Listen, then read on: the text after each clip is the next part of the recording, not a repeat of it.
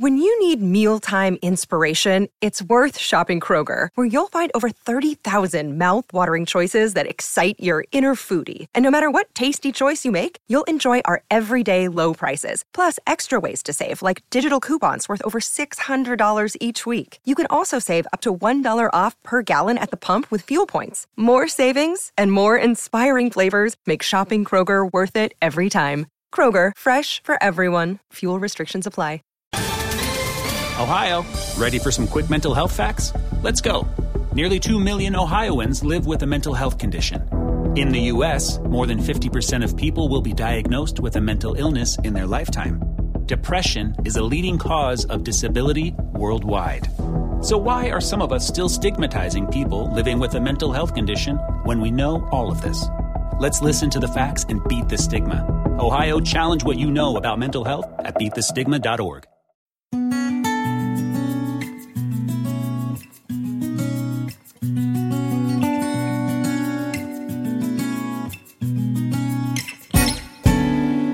Welcome to the Inspirational Living Podcast, brought to you in part by Book of Zen, makers of wearable inspiration for a better world. Today's podcast has been edited and adapted from The Book of Tea by Okakura Kakuzo, published in 1906.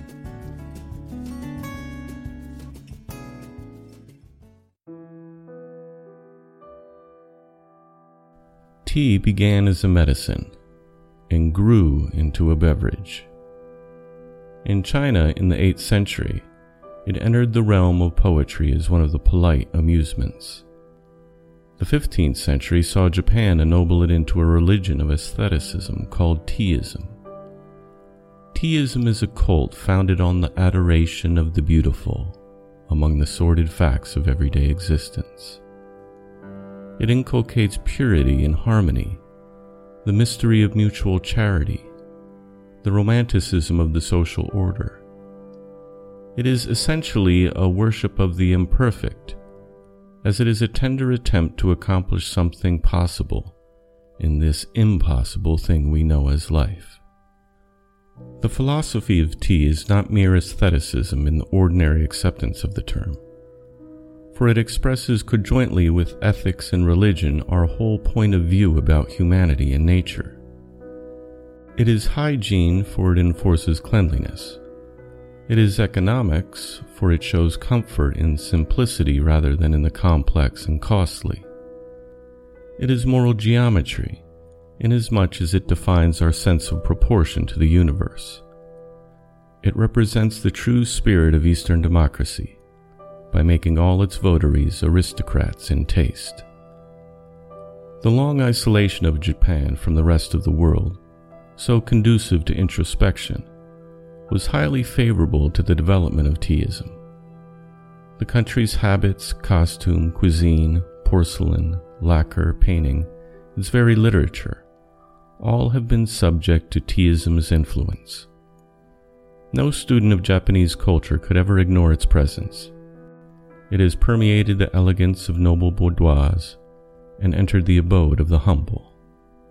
In common Japanese parlance, we speak of the man with no tea in him when he is unsusceptible to the tragicomic interests of personal drama.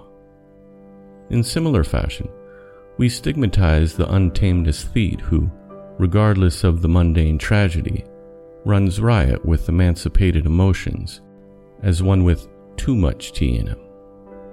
The outsider may indeed wonder at this seeming much ado about nothing. What a tempest in a teacup, they will say. But when we consider how small, after all, the cup of human enjoyment is, how soon overflowed with tears, how easily drained to the dregs in our quenchless thirst for infinity, we shall not blame ourselves for making so much of the teacup mankind has done worse. In the worship of Bacchus, we have sacrificed too freely, and we have even transfigured the gory image of Mars. Why not consecrate ourselves to the Queen of Camellias and revel in the warm stream of sympathy that flows from her altar? In the liquid amber within the ivory porcelain, the initiated may touch the sweet reticence of Confucius, the piquancy of Lao Tzu, and the ethereal Roma of Buddha himself. Those who cannot feel the littleness of great things in themselves are apt to overlook the greatness of little things in others. Most Westerners, in their sleek complacency, will see in the tea ceremony but another instance of the thousand and one oddities which constitute the quaintness and childness of the East. When will the West understand or try to understand the East? We Asians are often appalled by the curious web of facts and fancies which have been woven concerning us. We are pictured as living on the perfume of the lotus, if not on mice and cockroaches.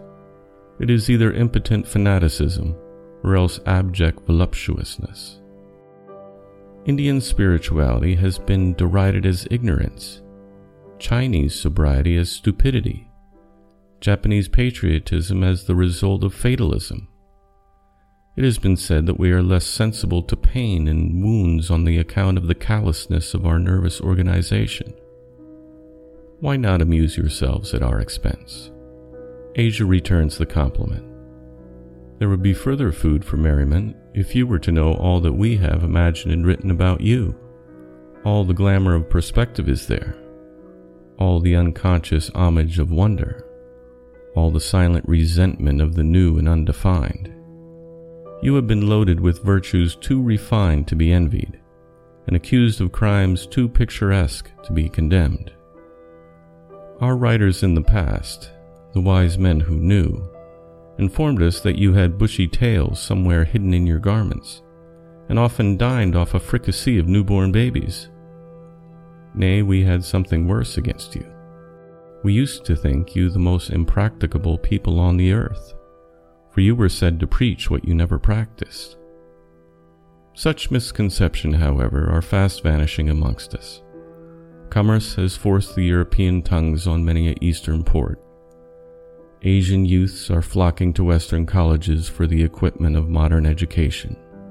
Our insight does not penetrate your culture deeply, but at least we are willing to learn some of my compatriots have adopted too much of your customs and too much of your etiquette, in the delusion that the acquisition of stiff collars and silly ties comprise the attainment of your civilization. Pathetic and deplorable as such affectations are, they evince our willingness to approach the West on our knees. Unfortunately, the Western attitude is unfavorable to the understanding of the East. The Christian missionary goes to impart, but not to receive. Your information is based on the meager translation of our immense literature, if not on the unreliable anecdotes of passing travelers. Perhaps I betray my own ignorance of the tea cult by being so outspoken.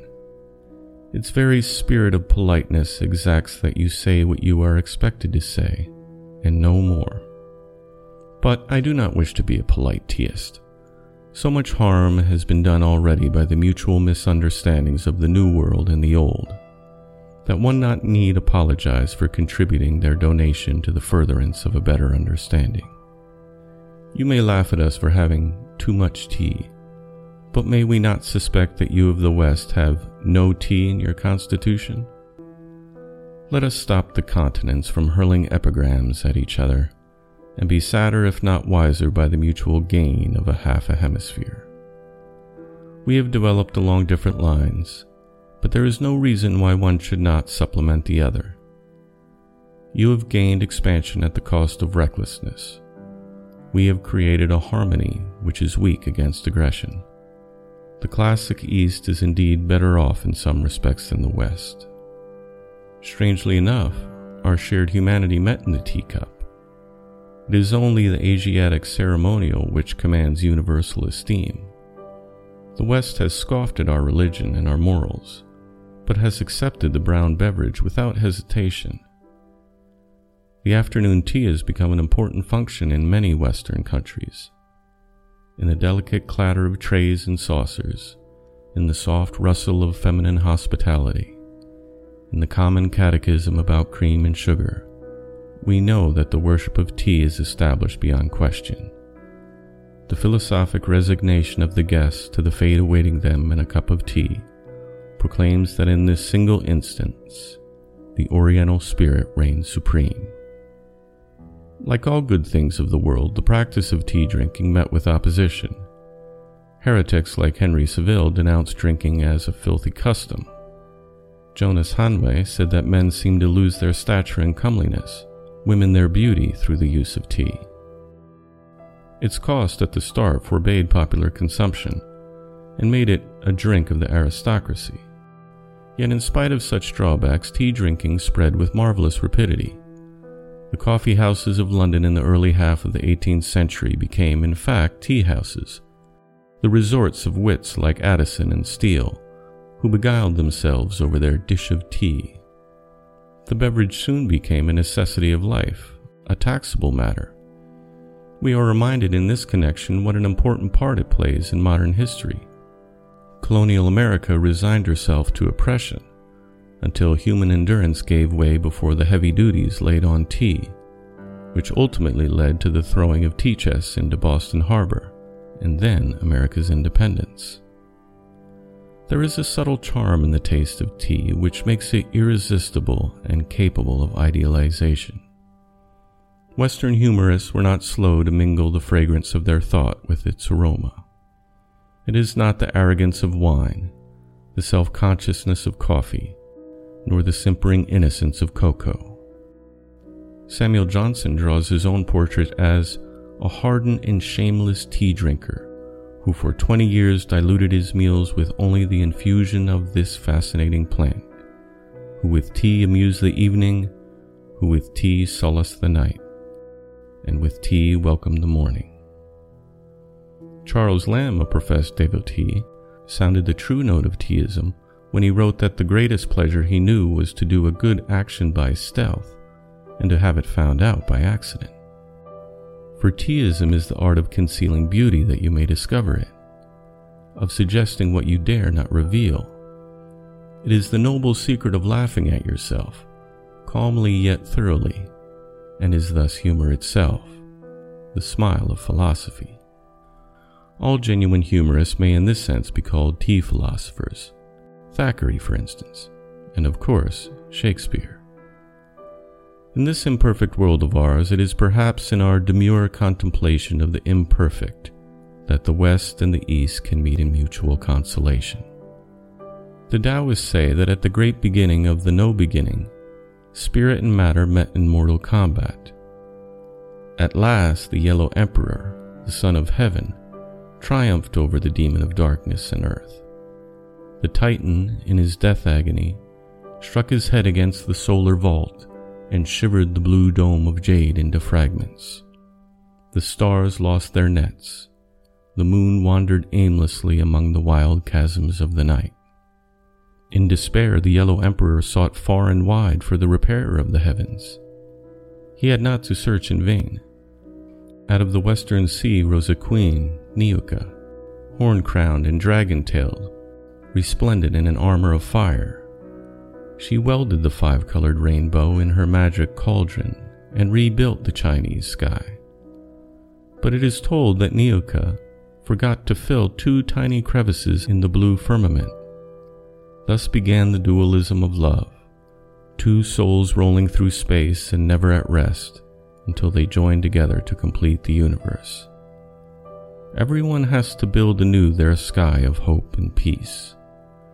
The heaven of modern humanity is indeed shattered in this monstrous struggle for wealth and power. The world is groping in the shadow of egotism and vulgarity. Knowledge is bought through a bad conscience, benevolence practiced for the sake of utility. The East and West, like two dragons tossed in a sea of ferment, in vain strive to regain the jewel of life. We need a Niuka again to repair the grand devastation. We await the great avatar. Meanwhile, let us have a sip of tea. The afternoon glow is brightening the bamboo. The fountains are bubbling with delight. The sighing of the pines is heard in our kettle. Let us dream of evanescence and linger in the beautiful foolishness of things.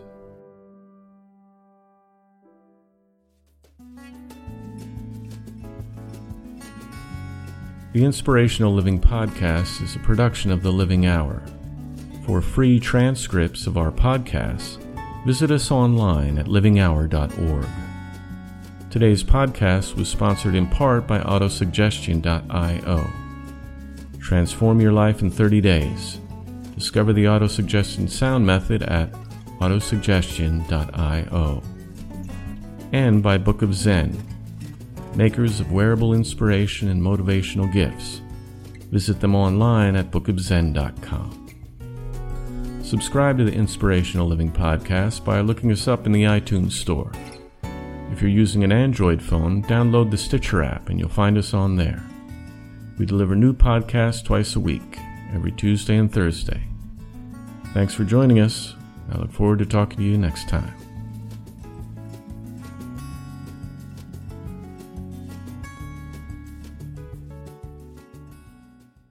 Save big on your Memorial Day barbecue, all in the Kroger app. Get three pound rolls of juicy 80% lean ground beef for $3.49 a pound with a digital coupon. Then get select varieties of flavorful Powerade, Body Armor Super Drink, or Arizona tea for 77 cents each, all with your card. Shop these deals at your local Kroger today, or tap the screen now to download the Kroger app to save big today. Kroger, fresh for everyone. Prices and product availability subject to change. Restrictions apply. See site for details.